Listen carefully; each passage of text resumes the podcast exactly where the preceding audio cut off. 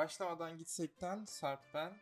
Bugün sizlerle beraber Esat Ergelen'le konuşma yapacağız. Esat Merhaba abi. Mustafa. Nasılsın öncelikle? Teşekkür ederim. Sen nasılsın? İyi ya, iyiyim ben de. Esat abi kimsin? Çiğnem. Efendim benim adım Esat Ergelen. Hı hı. İstanbul doğumluyum. Hı hı. Ee, Kavala kökenli bir aileden geliyorum. Ee, Kavala bugün Yunanistan sınırları içinde kalan güzel bir şehir. Ee, bunu vurgulamamın nedeni bugün mübadele üzerine konuşacağız. Çünkü benim ailem bin dokuz yüz yirmi dörtte uluslararası bir anlaşma doğrultusunda e, yaşadıkları topraklardan kopartılarak Türkiye'ye gönderildi ve yeni yaşamlarını İstanbul Mahmut Bey'de kurdular. E, ben onların üçüncü nesil torunlarıyım. Mübadelenin sonuçları nasıl oldu? Hani iki ülke arasında ve kişisel olarak sizlere nasıl etki yaptı? Şimdi e, bir defa iki ülke arasında ama pek çok ülkenin onayı ve tavsiyesiyle yapılan bir iş. Bir defa açık olmak lazım. Çok net bir barış getirdi. Hı hı. Çünkü e, bir arada yaşayanları ayrıştırırsanız kavgada e, etmezler. E, bir barış getirmesine rağmen e, bu aynı zamanda doktor Nansen'in bir projesiydi. E, biliyorsunuz kutupların kâşifidir kendisi. Dünya bunu bir daha hiçbir yerde uygulamadı. Yani böyle tırnak içinde başarılı, böyle tırnak içinde bir barış projesi. Demek ki Türk ve Yunan toplumu arasında ayrışma bir huzur getirdi. Bunu gösteriyor. Kişisel olarak aldığında ise artık rakamlardan çıkıyor iş. Çünkü kitabi olarak baktığınızda beş yüz bin Müslüman Yunan uyruklu ile bir buçuk milyon Hristiyan Türk uyruklunun değişmesinden bahsediyor. Kişisel olarak baktığınızda çok dram ve travma ile karşılaşırsınız. Çünkü bir insanın doğduğu topraklardan zorunlu olarak gönderilmesinin normal sonucudur. Sadece o değil, ekonomik sonuçları olmuştur. İnsanlar yoksullaşmıştır. Çünkü gidenlerin bıraktığı mal gelenleri karşılayacak düzeyde olmadığı gibi bir de her zaman olabilecek bir takım adam kayırmalar olmuştur. Aslında ilginçtir, ülkemizde bir ilk işçilik girişimidir. Yani istisnalar olmakla beraber mümkün mertebe kişi başına bir paylaşım yapılmıştır ama bunlar henüz araştırılmamıştır. Yani bir ekonomist bunu mikro ölçekte bakmamıştır. Ama makro ölçekte e, Kemal Arı'nın yaptığı çalışma var. Mübadiller geldikten sonra ülke ekonomisine katkıları büyük. E, özellikle iskan mıntıkalarıyla uyumlu olan tütün, üzüm, incir gibi ürünlerin hızla ihracının arttığını görüyoruz. Ben tam Sadece tersi tabloda. olarak biliyordum aslında. Biraz araştırma yaptım ben de bir mübadele hakkında. Tam tersi Yunanistan'a giden e, Ortodoksların biraz daha ya da işte Yunan Yunan kökenli insanların oraya daha fazla katkı sağladığı ama Türkiye'ye gelenlerin e, o ay- ayak uyduramadığını alakalı böyle hep bütün videolar, yazılarda vardı. Ee, yani dediğim gibi bir defa bunların kanıta dayalı hmm. olması gerekiyor. Ee, ben bunu Kemal Arı'nın büyük mübadele ki Türkiye'de bildiğim kadarıyla ilk doktora çalışmasıdır. Kitabında gördüğüm kadarıyla hmm. e, mübadiller daha ziyade Rumların boşalttığı yerlere iskan edilmiştir.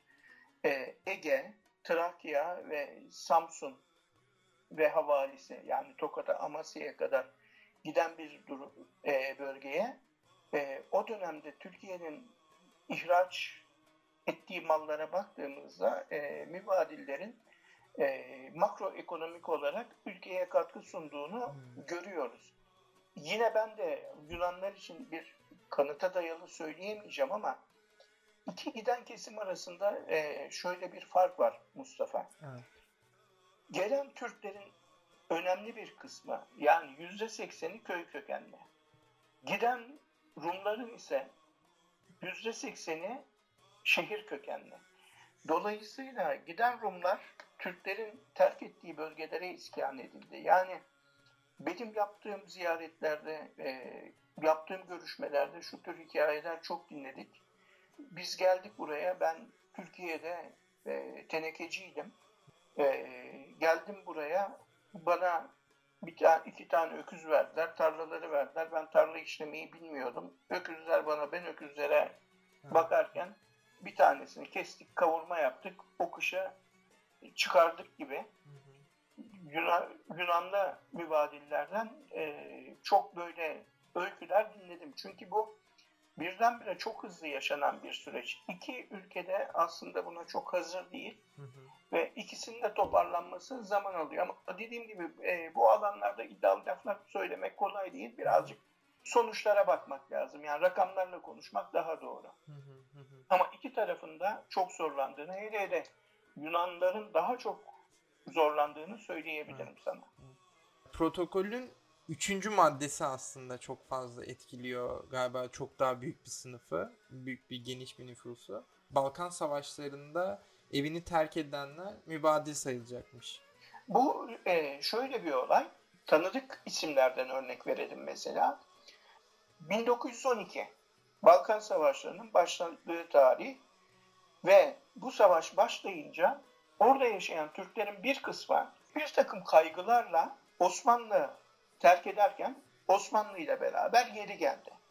Mesela kimdi bunlar? Birincisi memurlar. Yani adam Osmanlı'nın memuru, afiyetini memurluktan kazanıyor ve Osmanlı gittiğine göre o da gidiyor. İkincisi büyük çiftlik sahipleri. Yani e, bunlar bir şekilde taraf olmuş veya orada yerel mücadeleye destek verenler. Bunlar da aynı dokuz Eylül ile beraber Anadolu'yu terk eden Rumlar gibi savaş sürecinde yaşadıklarından ötürü, oynadıkları rolden ötürü Osmanlı ordusuyla beraber o toprakları vazgeçti. Aslında biz mübadiller, mübadeleyi ve mübadilleri bu nedenle ikiye ayırıyoruz. Hı hı.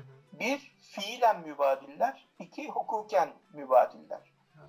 İşte bu bin dokuz yüz on ikide terk edenlere biz hukuken mübadiller diyoruz. Örnek vermem gerekirse Makbule Hanım, Atatürk'ün kız kardeşi ve annesi Zübeyde Hanım hukuken mübadildir. Çünkü hı. onlar bin dokuz yüz on ikide Balkan Savaşı ile beraber yenilgi hı. sonrası orasını terk etmişlerdir. Hı hı. E, bu sayıyla beraber Türklerin sayısı beş yüz elli binlere kadar uç, ulaşıyor. ulaşıyor. Yani üç yüz altmış dört bin fiili mübadiller ha, ama biz fiili, toplam okay. mübadil sayısını beş yüz elli altı yüz bin kabul ediyoruz. Ha, işte tamam. bu aradaki fark fiili mübadillerdir. Yine aynı şekilde dediğim gibi onun tarihi, zaman aralığı çok kısa tabii. Yani bin dokuz yüz yirmi iki ile bin dokuz yüz yirmi dört arasında çok kısa bir süre var.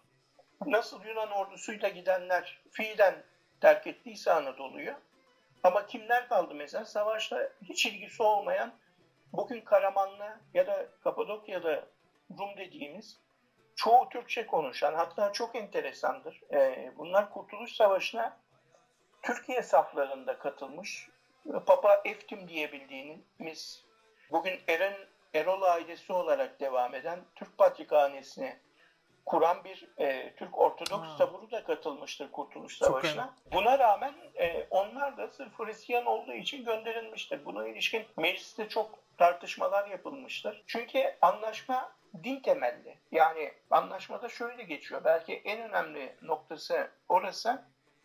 Yunan tabiyetine bağlı Müslümanlar ve Türkiye tabiyetindeki Ortodokslar diye geçiyor. Hı hı.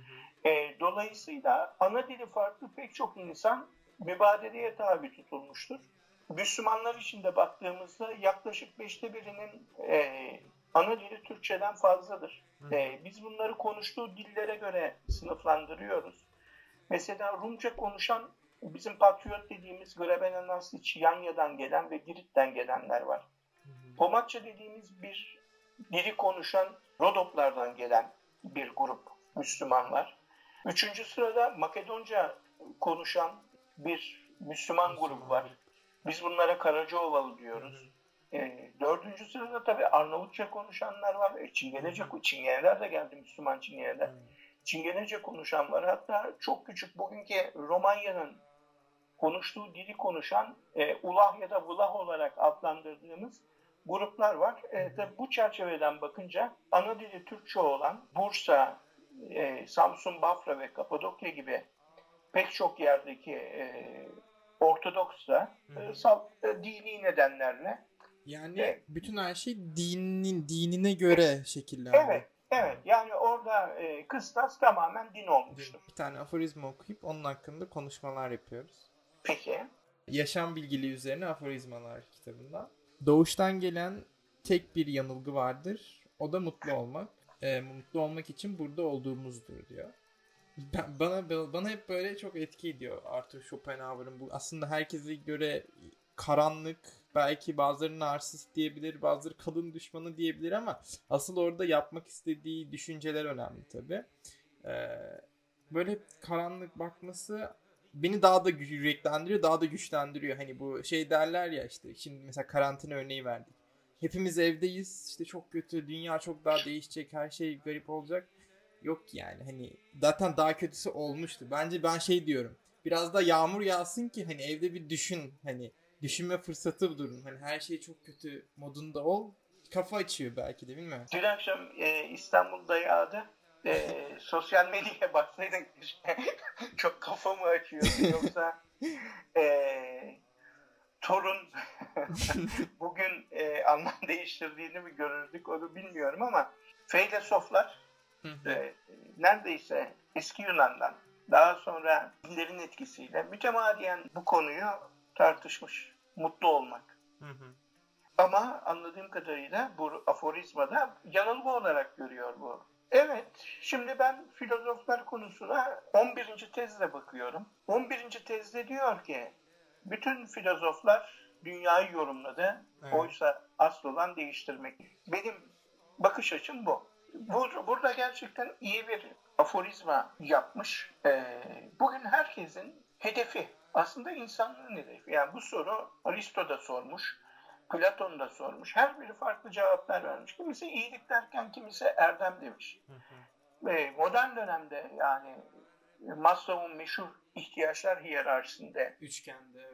Evet, en tepede e, ne var? Kendini kanıtlamak. Evet. E işte bu da mutluluk. Dini açıdan baktığımızda Nirvana'ya ulaşınca mutlu olursun. Evet, ruhen. Kaç kişi? Tabii mutun Türkçe karşılığı kut. Aynı zamanda da kutlu olursun. Bizim İslam aliminde de işte Batıni gruba göre fena fillaha erişmektir. Hı hı. Ya da kamil insan olmaktır. Hı. İnsanın yolculuğu bu. Ben baktığımda e, tabii ben feylesof değilim. Hı hı. E, ancak e, feylesoflardan kendilerime ya evet ya bu güzelmiş dediklerim var. Ben de böyle onlara boş kafa diyorum birazcık. Mütevadiyen güzel adam var. Bir tane şey var şimdi. Çok videolarını görüyorum. Yani öyle adamlara çok gıcık oluyorum. Adam kebap yapıyor, yaparken sırıtıyor. Gördün mü o adamı? Evet, evet, evet. evet. ee, yani reklamcılık. Ben, ben böyle adamları birazcık boş adam görüyorum. Ee, ben de birazcık galiba filozofa katılıyorum. Mütemadiyen mutluluk değil de biraz dertli olarak yollalandım. Hmm. Yani işte çevre ile dertleniyorum ben. Ekoloji ile dertleniyorum. Bugün insanlarda çok ciddi bir işsizlik sorunu var. Bununla hmm. dertleniyorum. Tabii e, şunu da diyebilirsin. O nefes alıyoruz. Ya bundan büyük mutluluk var evet. Hmm. Bir Covid ile tanışan hastaya göre öyle çok doğru. Onun, onunla da dertleniyorum. Yani nasıl olacak insanlık bir şey bulabilecek mi? Dolayısıyla birazcık bana uzak değil bu aforizma. Hı hı. Ama bak e, enteresan bir yere geldik. Şimdi ben yine bunu da mübadeleye bağlayacağım. Süper, sen de tebrik süper. edeceksin. Nasıl bağladı bu adam bunu süper. buraya diye. Ben de aslında bir de buna bağlantılı olur diye. Ha peki. Yok yok. Böyle biraz spontan geldi aklıma ama. Aha. Şimdi demin dedik yani fena fillaha ulaşmak, nirvana'ya ulaşmak evet. aslında yolculuktur. Hı hı. Mutluluk. Yani yolculuk ne demektir? Bir hikayen olması demektir. Hı hı. Yani hikayesi olan insanlar bugün mutludur. Fakat biz her şeyi kolayına talebeler hale geldiğimiz için, yani bir yolculuğa çıkmak istemediğimiz için bunun da kolayını istiyoruz. Yani bu benim bir müddet hayatımı kazandığım işimden ötürü de ben uzun süre C N S çalıştım. İnsanlar mesela bir hapla mutlu olmanın yolunu aradı. Ha, evet. Psikologların verdiği. Ee, Pro, Prozac toplumu diye bir tabir çıktı sosyolojik olarak. Yani insanlara dediler ki bunu alacaksın, e, sıratacaksın. Smile face diye bir ikon çıktı. Evet. Ee, bir başka bir ilaç bunu aldı, ilacının amblemi yaptı. Yani insanlar gülmek zorunda. Evet. Ya niye gülmek zorunda? E, düşünmek de zorunda aynı zamanda. Ama işte gülüp de düşünmek de çok zor. Öyle bir şey. Ama e, güldürerek düşündürenler de var. Evet, onlar da var. Doğru. O da bir çeşit, doğru. Yani e, burada bütün mesele insanın kolaya kaçması. Şimdi insanlar mesela e, varlıklı olmayı bir mutluluk sebebi sayıyor. Yine araştırmalar var. Hı hı. E, bunlara internetten de ulaşılabilir. Evet, mutlu olmak için e, birazcık variyata ihtiyaç duyuluyor. Yanlış hatırlamıyorsam da altmış bin dolar civarında yıllık bir gelir düzeyi bir insanı her türlü mutlu, mutlu eder. mutlu, mutlu etmeye yetiyor.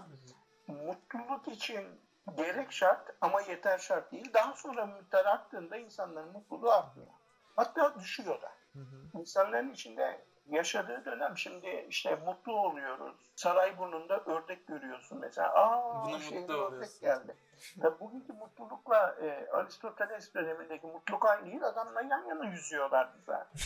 Evet. Yani, kaybettiğimiz şeyi bulunca mutlu oluyor.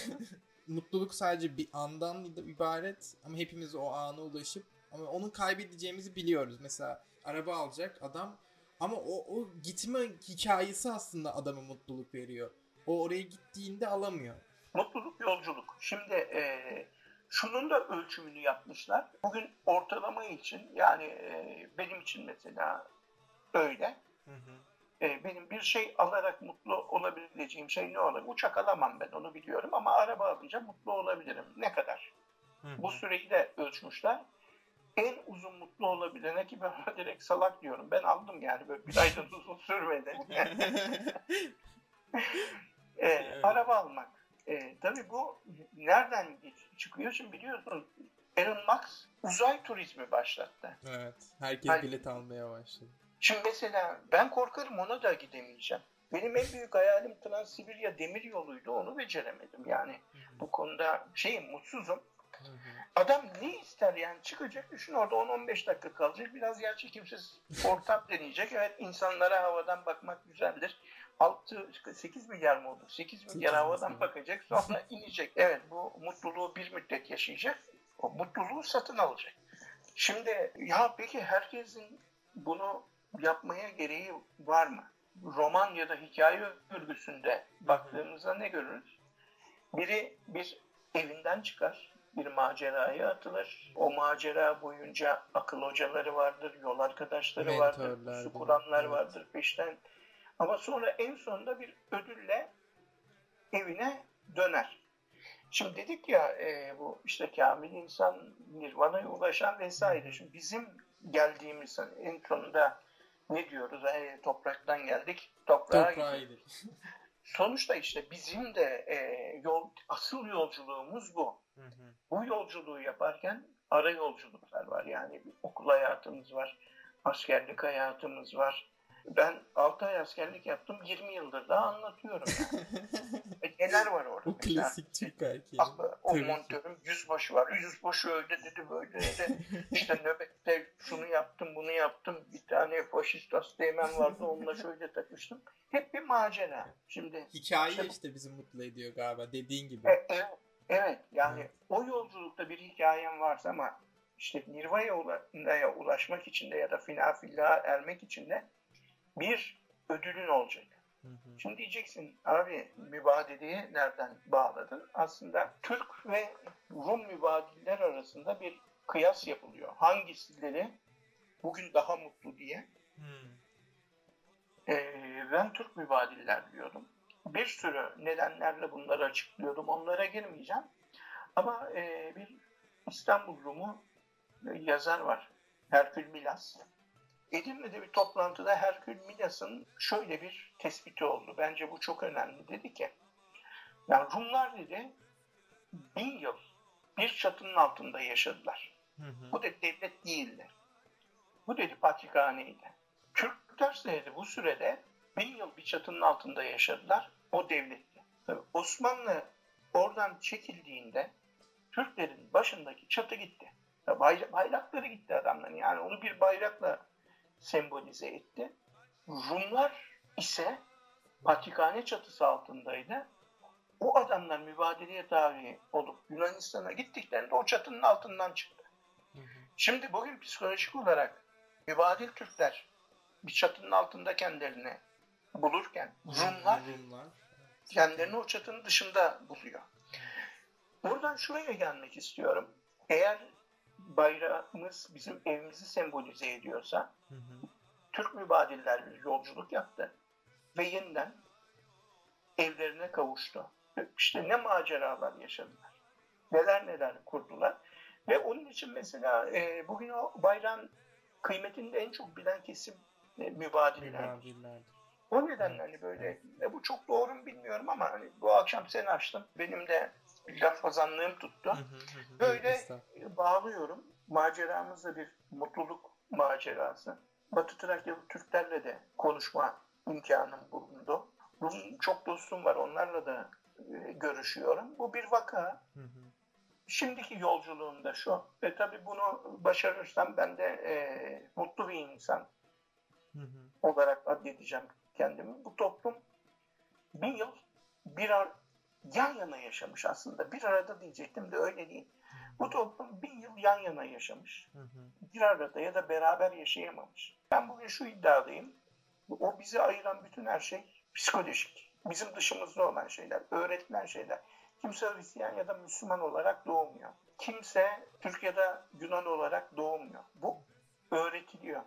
Dün e, tabii bu şeyin, bu sıkıcı günlerin güzel tarafı var. Herkes böyle canlı yayınlar yapıyor. E, Enis Rıza ile Elçin Macar'ın söyleşisini dinledim. Orada Elçin Macar bir, a, özür dilerim, Enis Rıza, o da yönetmen, belki tanırsın. Bir mübadele ile ilgili, Kayaköy ile ilgili bir belgesel çekmiş. Ee, orada bir hikaye anlattı. Hı hı. Ee, Yunanistan'dan bir mübadele aile. Bunlar tabii e, kaçarak gittikleri için ellerindeki altınları evlerine gömmüşler, çıkmışlar. Hı hı. E aradan da yıllar geçmiş. Kız da demiş ki, ya kızım gel demiş, gidelim. Ya bu zaten bizde değil. Hı hı. Teklif edelim ya, burada kuyuda altın var. Bunu çıkaralım. Hı hı. Bölüşelim. Verirlerse yarısını alırız. Vermezlerse zaten ne kaybederiz? Yani sormaktan şey çıkmıyor. Ondan sonra gidiyorlar. Kapıyı çalıyorlar. Bir tane Türk subay açıyor.